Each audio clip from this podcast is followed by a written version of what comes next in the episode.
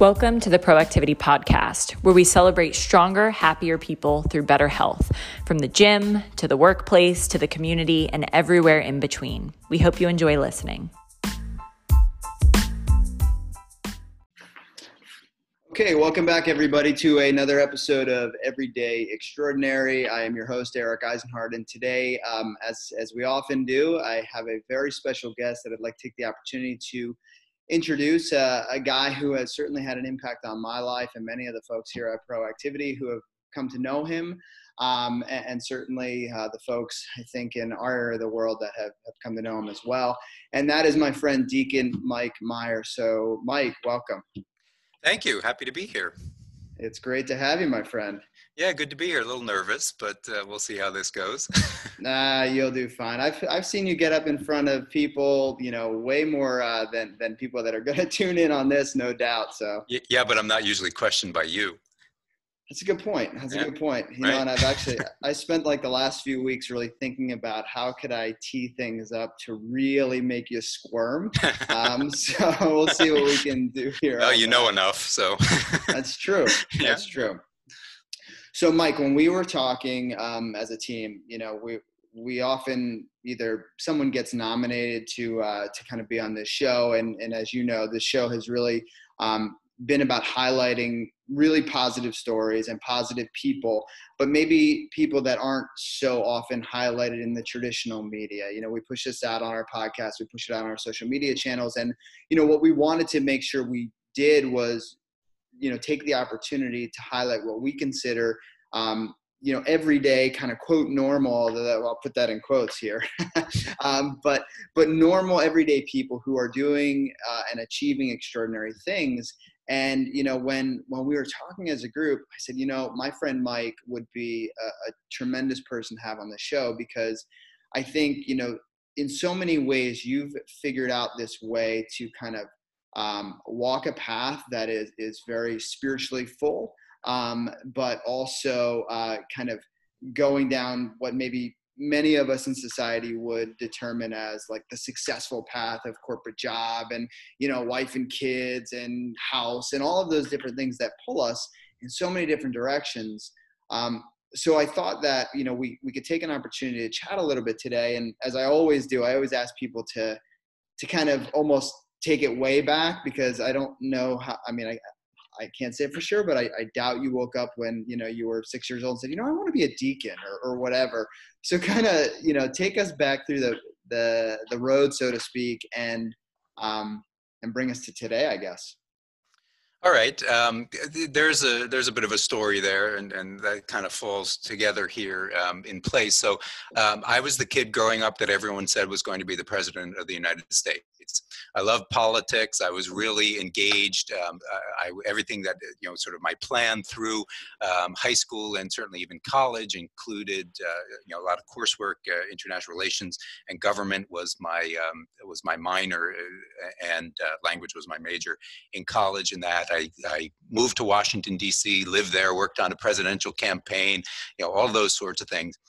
And um, uh, w- totally thought that, that that was the direction I was going to go in. Became a lawyer, not so much for the politics. I, I, I did it for the, the career and, and, and what that was going to to lead me to. But but uh, really enjoyed enjoyed politics quite a bit.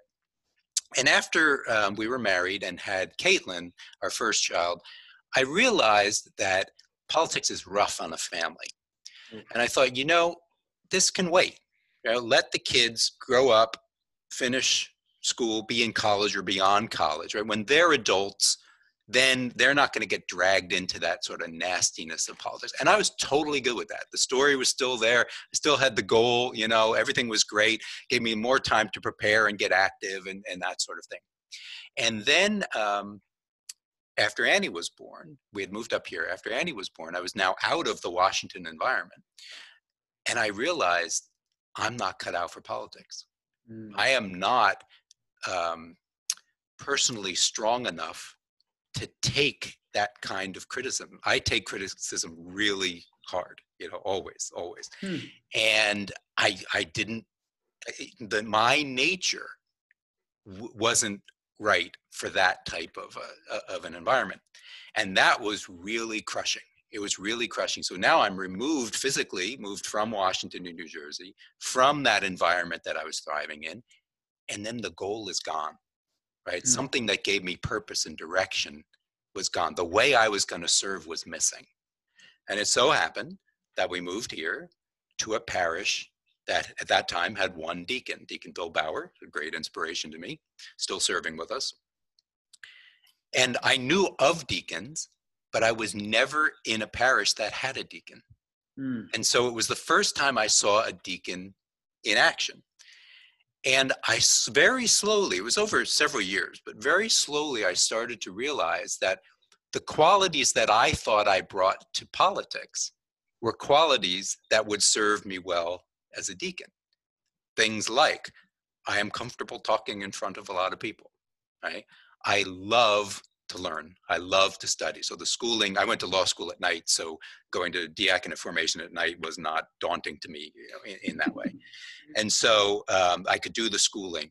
I love to learn new things. I love to teach people things, right? And all of those qualities I started thinking, you know, was would would be suited to the diaconate. And so then I started reading, you know, tons about it. I got a million books sitting right over here on the shelf still um, for when you're ready. Um, and uh, um, uh, you know started learning about it and it just kept clicking you know and they say that in discernment you know you know as the yes keeps coming back and then ultimately i talked to my wife about it and while she didn't my wife is jewish and so she didn't know deacon from anything and so trying to explain that she could also see in me those quali- qualities that would lead to it and and ultimately it led me to where i am so uh, I was ordained in uh, 2010 i just had my 10th anniversary, believe it or not. Congratulations. Uh, thank you. Thank you. So, wow. So, you know, I, I think often when people think deacon, they, I, don't know, maybe, maybe I'm just being um, biased here, which is entirely possible, but I don't know if um, many people think deacon and lawyer and married to a Jewish woman all in the same, you know, story. So that's very you know, kind of interesting. Um, you know, tell us a little bit about how how all of those kind of worlds play together. Um, so I was raised in an ecumenical family. My father was Presbyterian and my mother is Catholic. We were all raised Catholic. My siblings have sort of gone in different directions. One considers herself Catholic, one considers herself uh, Presbyterian, and one, uh, my brother, considers himself, uh, he is uh, evangelical, free Christian. And so you got kind of the whole mix there. So I've always been around different religions. My wife's uh, family was Jewish and Catholic, and so mm. the mix of religions has never it's it's never been that's my life. I mean, that's just the way it's always been uh, in my life. And so all of these things, I look at them and, and I, I, look at this, you know, even down to every single person that I meet. I'm learning something from them every time I meet a new person.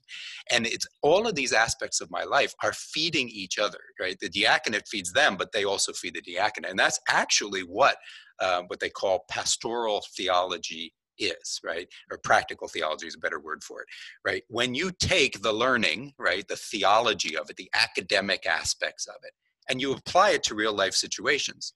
But you also take real life situations and you apply them to theology. I'm sorry, you bring them to theology for theology to consider, right?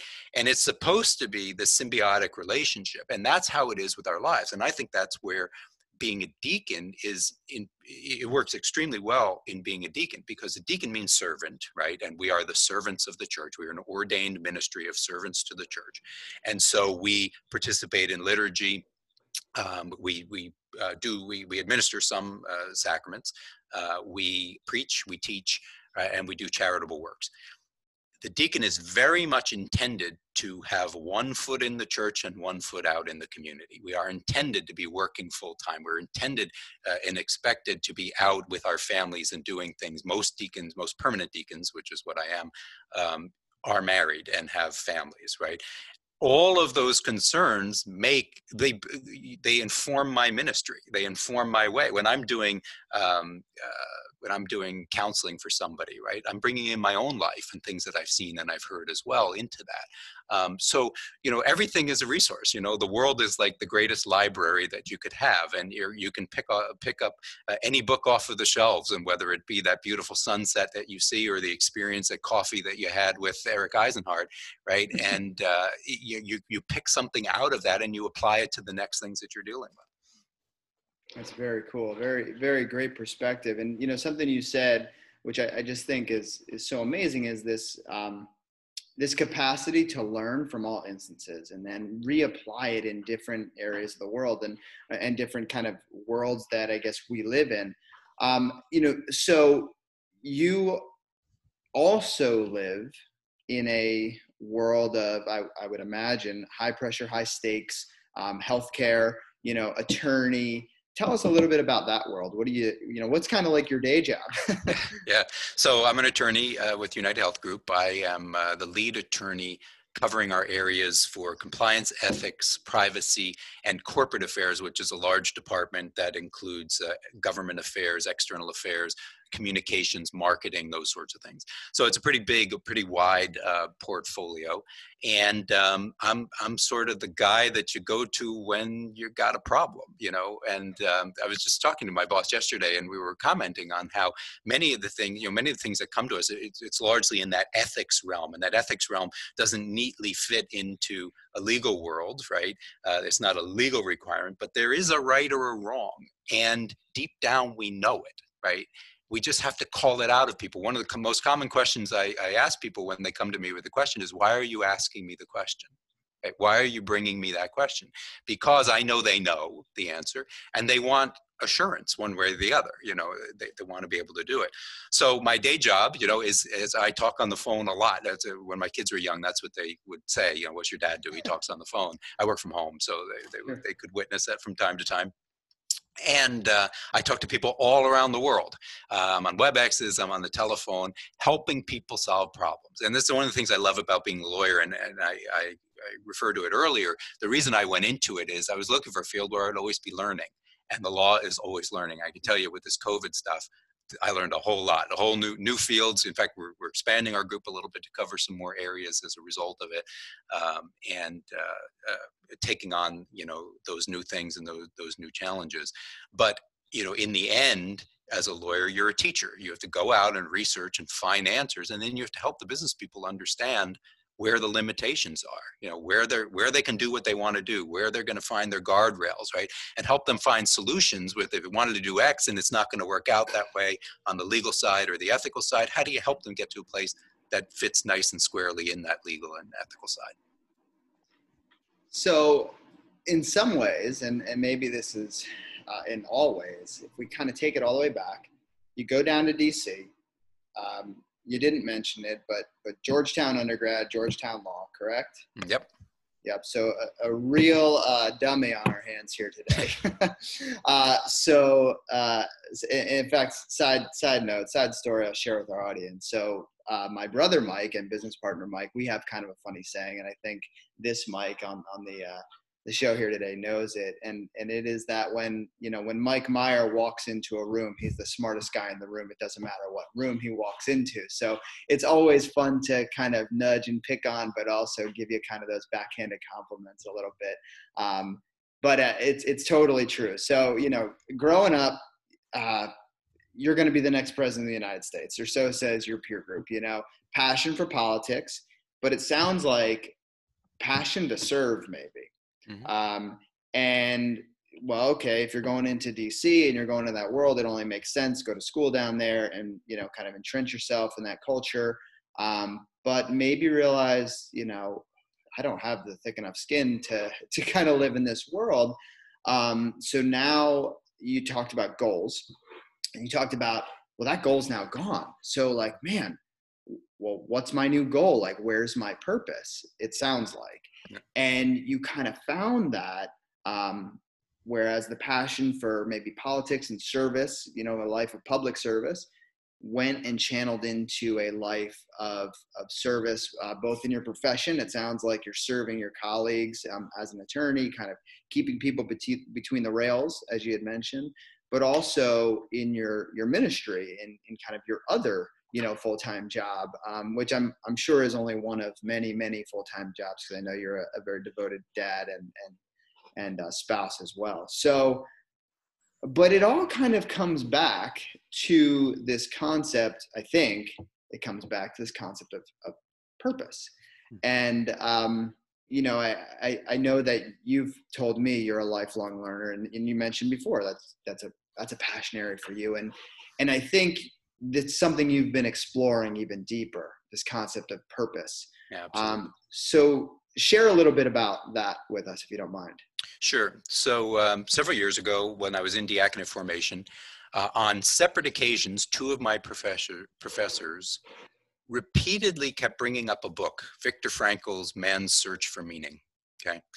And it wasn't assigned to us but they said it enough that i thought you know there must be something to that book. So the summer between classes, I picked it up and I read it. Was totally blown away by this book. So the long, really short synopsis is Viktor Frankl was a um, psychiatrist who had developed a new method of psychotherapy. Uh, this prior to World War II.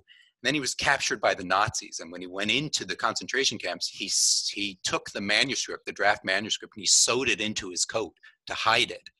Well, during when he was moved uh, ultimately to Auschwitz, they took his coat and they burned it. And during the course of his time in the concentration camp, what he observed proved his theory of, of psychotherapy. And that theory is based upon meaning and purpose. So, whereas Freud, for example, would say that human beings are motivated by pleasure, and where Adler would say human beings are motivated by the will to power, Frankl says we are motivated by the will to meaning. We need our lives to make sense and have meaning. And he sees it as absolutely fundamental that anything else comes with it. If you have meaning, you can get you can get pleasure, you can get power in that. And he finds that meaning when we transcend ourselves. When we turn into ourselves, he says it's like the boomerang. The boomerang only comes back to you when it misses its target.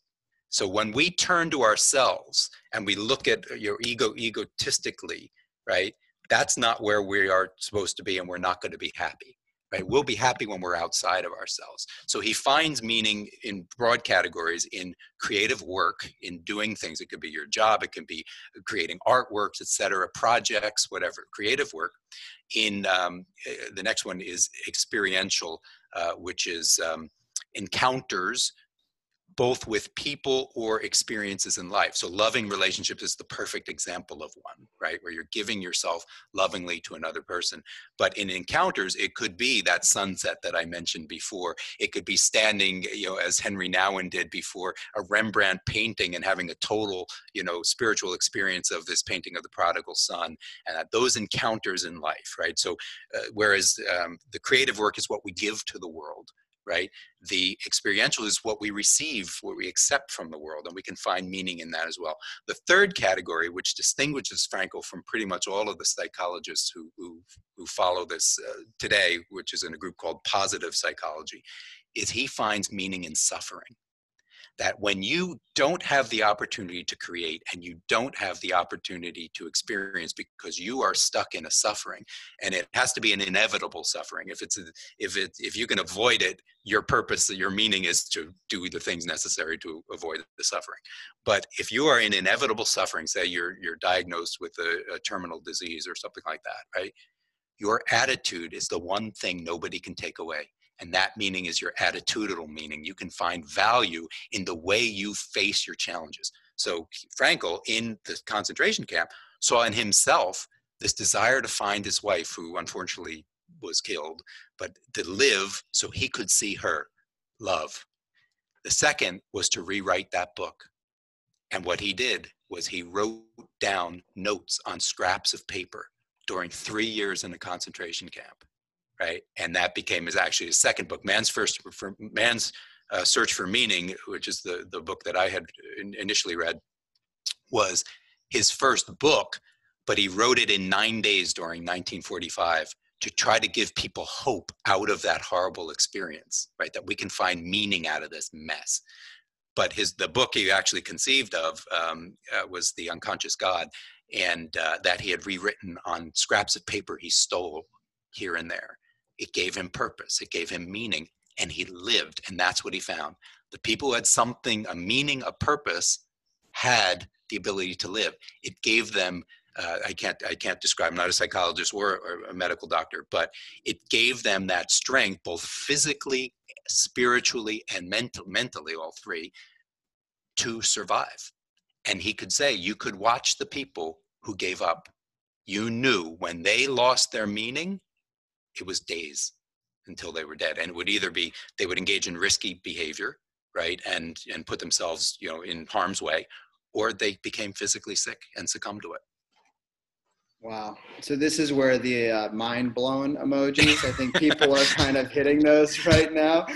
That's um, you know that that's not the boring emojis. No, no. I think we're getting a lot of those mind blown emojis. We'll get that on the social media feed. Um, so, man, is that just so fitting for what is going on in the world right now? There you go. I mean, yeah. crazy to think there's so many people at you know suffering at some level people having lost jobs people you know sick obviously mm-hmm. um, people knowing other people that are sick and you know there's something you said in there um, you talked about purpose and you talked about how uh, purpose influences physical spiritual mental health um, and you know you, you also kind of we started the conversation with you know diaconate and we you know uh, servitude and, and all of these different kind of spheres.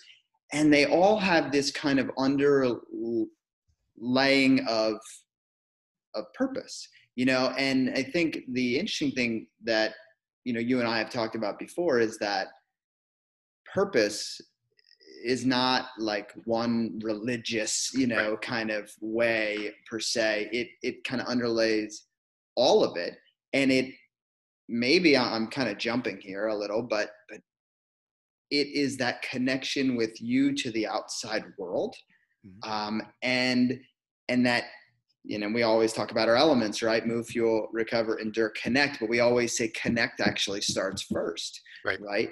So that connection we have outwardly you know we're not looking inside first like outwardly maybe in your world it's service um, really sets the tone for everything else so uh, expand on that a little bit because I don't know I may be way off the mark here and maybe you should no, bring no. me back between the rails. yeah, no, no, no. You're you're you're actually right on there. So so we go to the world of spirituality. So back to Frankl, you know, one of his huge contributions to psychology, which psychology is not comfortable with yet, is that humans are not just biological and psychological; they are also spiritual. Right. So he adds the spirit to the the wholeness what is the wholeness of the human person. And he's very careful to say that you don't spiritual is not necessarily a religious definition. There are people who are religious and they can appropriately eh, define it that way but atheists are spiritual too. And that takes me uh, somewhat to a Frankl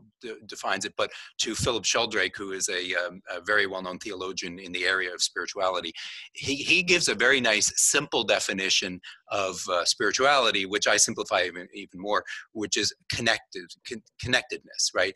So if you think about it, um, every person, whether you believe in God or not, is connected to other people, whether you want to be or not, right? So if I come walking in uh, to base camp and walk straight toward you, I'm going to bump into you. I will be connected to you if you don't move, right? That's a connection no matter what, right? You hear people, you see people, those are connections, whether we want them or not. And so we are connected clearly to other human beings but also to the world around us. We breathe the air that is, is right around us, right? We see the trees, we see that sunset that I'll bring up a thousand times over, right?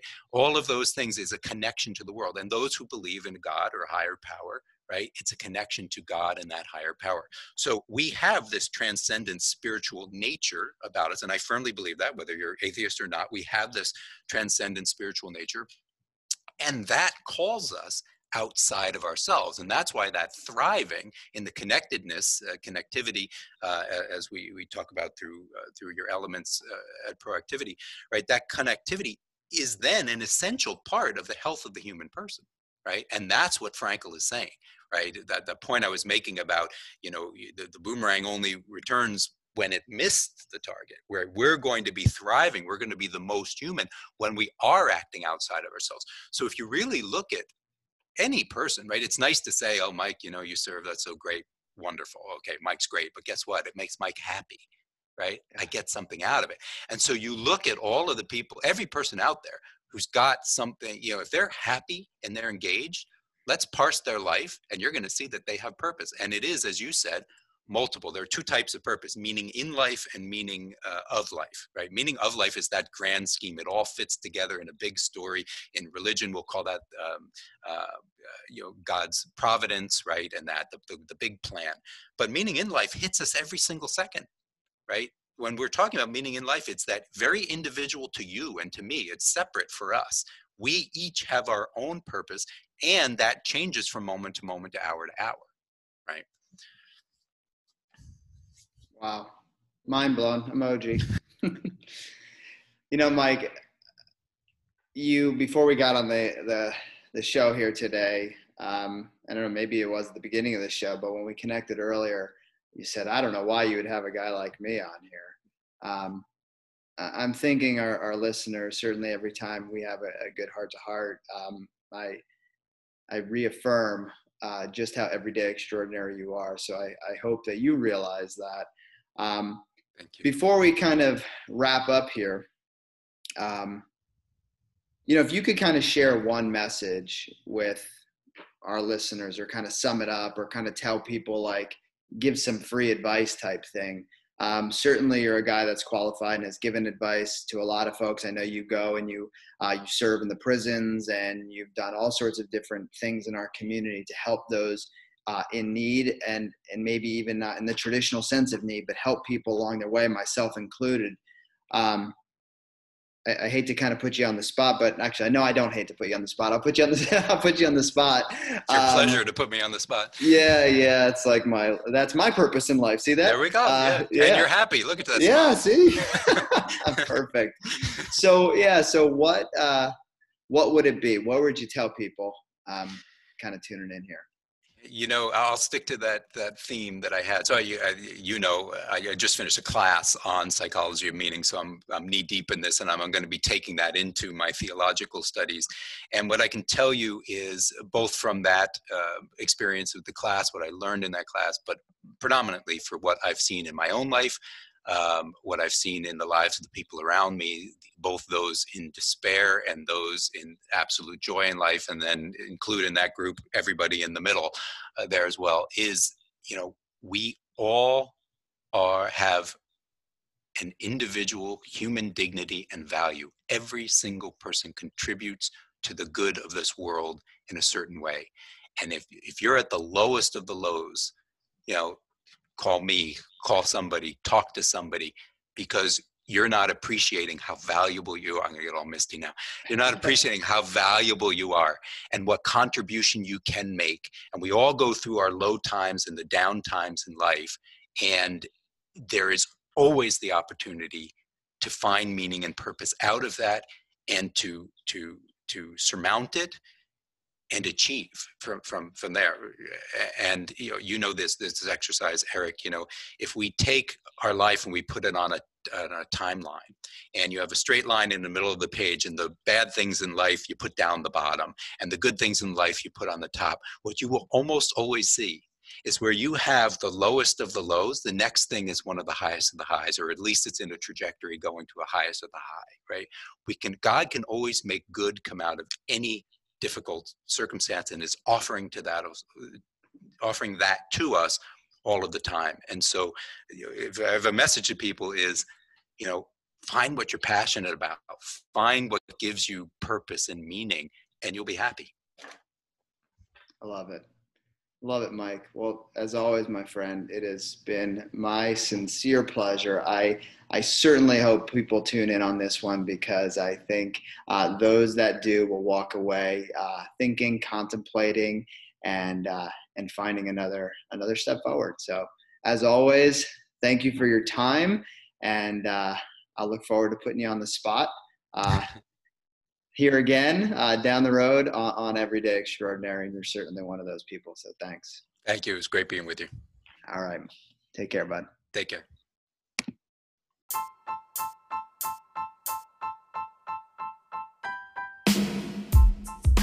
Thanks so much for listening to today's show. We hope you'll follow Proactivity on social media or check out www.pro-activity.com to keep up with the latest happenings. See you on the next one.